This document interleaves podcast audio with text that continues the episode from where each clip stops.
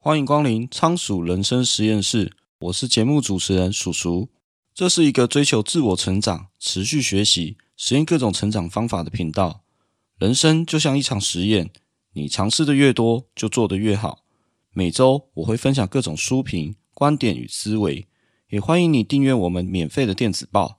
请大家跟鼠鼠一起玩实验，希望你尝试的越多，生活就过得越好。接着就开始我们今天的节目吧。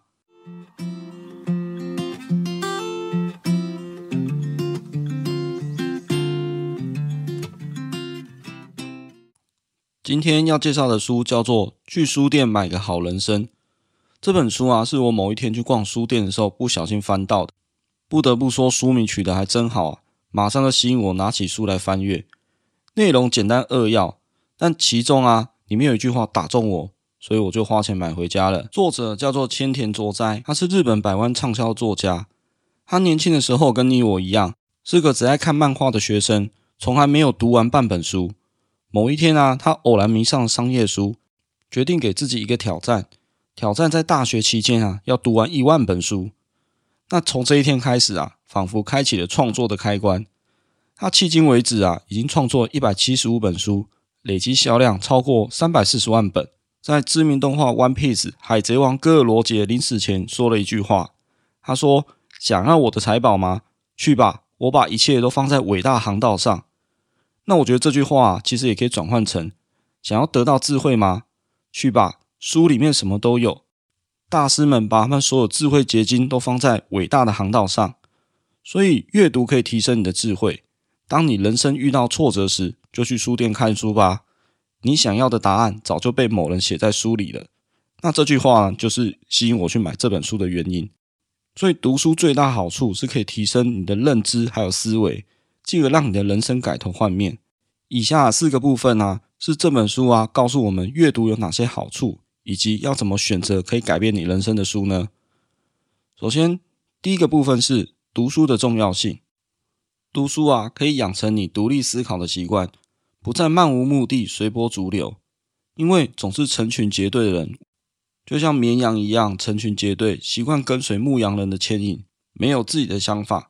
因为这样是最省力的方式，思考对大脑来说是很费力的事情，所以当你习惯成群结队、随波逐流的时候，你就无法静下心来阅读。年收入差不多、职位差不多、想法也差不多的人，热热闹闹的聚在一起，总是在互相抱怨、聊着八卦；而成功的人总是独自阅读，不跟这些羊群一起随波逐流，有自己的想法。那你一定会问：一个人不会寂寞吗？其实不会。因为读书就是要静下心来，你才可以跟书本对话。大量阅读之后，你一定会进入思考模式，思考自己如何能运用书中学到的知识。而且，相同类型的书啊，你读久了，你一定会发现会常常出现许多观点相互矛盾或者是冲突的部分。比如说，像高手思维说的，只有平常人才会在意公不公平。然后，《思考的逆鳞》这本书又告诉我们。你需要公平的去看待自己与他人，这听起来很矛盾吧？所以到底是要公平还是要不公平啊？美国知名作家《大亨小传》的作者斯考特·菲兹杰罗曾说：“检验一流智力的标准，就是看你能不能在脑中同时存在两种相反的想法，还能维持正常行事的能力。”于是啊，阅读之后，你脑中就会充满各种矛盾、各种冲突，最后你会思考整理出自己的观点。接着，我们来聊聊第二个部分，是读书具体有哪些好处啊？首先，第一个好处是阅读啊，可以改变你来往的人。拜现在手机跟社群媒体所赐，人们将大把大把的时间浪费在这些低俗娱乐上。那这些娱乐啊，本意是要让人放松，可惜啊，实在太容易让人上瘾，而且无法自拔。那我们现代人使用手机啊，大多都是用来打发时间，于是啊，就会让人觉得时间是用来消耗的。不知不觉间就养成浪费时间的习惯。更可怕的是啊，习惯浪费时间的人，他们不仅善于浪费自己的时间，更擅长浪费别人的时间。所以这些人聚在一起啊，聊的不是人就是八卦，要不然就是物质上的一些闲聊，比如说哪里好吃好玩，谁又买车买房，要不然就是互相抱怨人际关系。当你持续阅读下去，你会开始独立思考。这时候你希望与人讨论的是想法、思维以及观点，而不是互相抱怨，把自己宝贵的时间浪费在这些毫无意义的人事物上面。那你跟这些人啊，就失去了共同的话题，话不投机半句多啦。最后你就会选择远离这些负面消极啊，总是爱抱怨的这些人。那再第二点是，只要你持续读书，总有一天你可以用一句话让人家感动。书中有一句话是这样说的，他说：“完成是期待的百分之一百，感动却是期待的百分之一百零一。做任何事情啊，满足对方的期待，其实只是基本款。”有时候啊，我们要锦上添花才可以令人感动。那让人家感动啊，往往只需要一句话就好。这就好比啊，一样都是在卖咖啡，为什么有人的文案或者是行销会吸引你去购买？因为啊，对消费者来说啊，咖啡好喝其实只是基本款，可是有时候消费者要的却是感动。那最让我印象深刻的咖啡广告台词啊，是再忙也要陪你喝一杯咖啡。光是这句台词啊，就直接把喝咖啡这个动作升华成是促进人际关系的一种仪式啊。但是这样的广告台词啊，不可能无中生有嘛。写这样的文案的人，平时就必须要大量的阅读、独立的思考、累积自己的观察，才有可能用这样的一句话让人家感动。接着啊，第三个好处是可以突破你人生的难关。其实啊，人生有许多的问题啊。很有可能都已经被这世界上某个人写进书里面了，只是你不知道而已。而大量的阅读啊，可以提高你的认知，无论现在还是未来，带着你的问题啊去阅读，总是会在一本书上找到某个答案。接着第三个部分是去书店要如何选书呢？以下有三个步骤，可以在你去书店选书的时候做一个参考。首先，第一个步骤是先挑选封面。请你啊，把你知道的畅销书摆出来。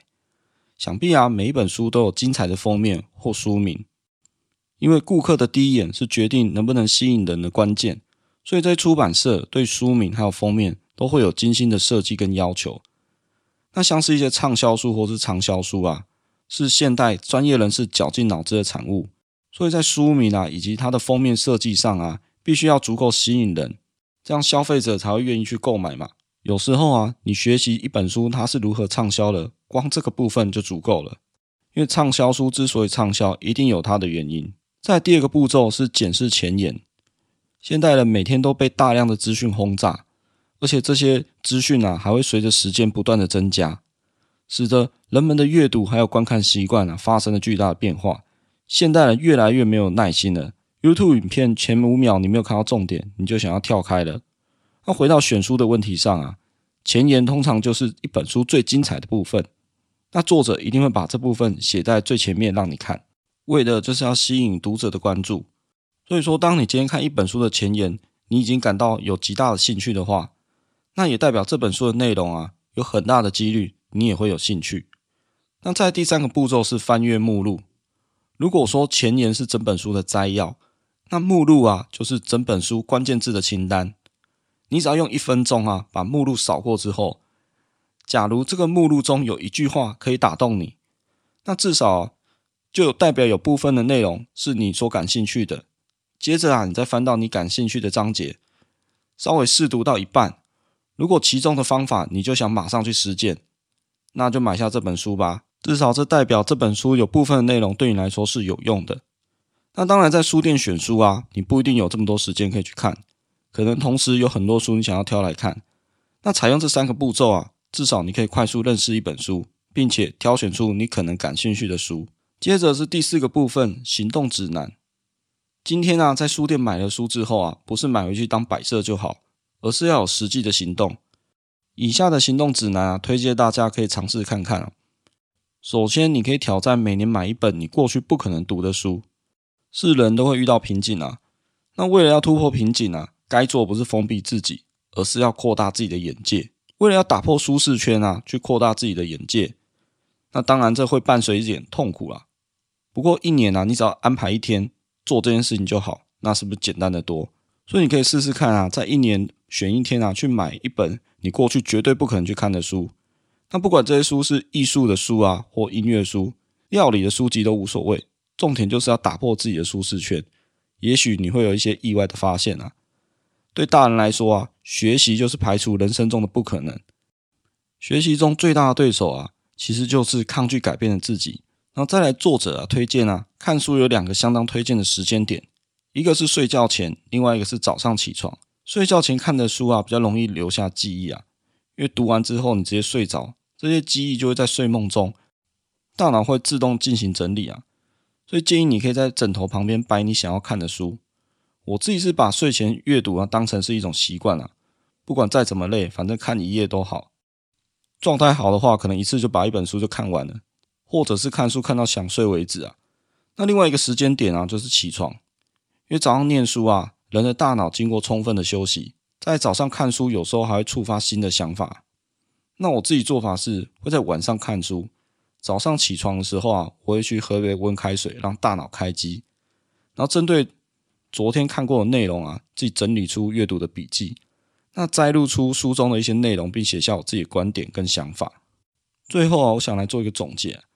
有人说尽信书不如无书，但是其不是叫你不读书啊，而是读书之后你要有自己的独立思考。然后就是我们大脑很有趣啊，每天会在你睡觉的时候自己玩连连看，自动将你阅读过的资讯做连结。当你思考的时候，才会自动激发创意，脑力激荡。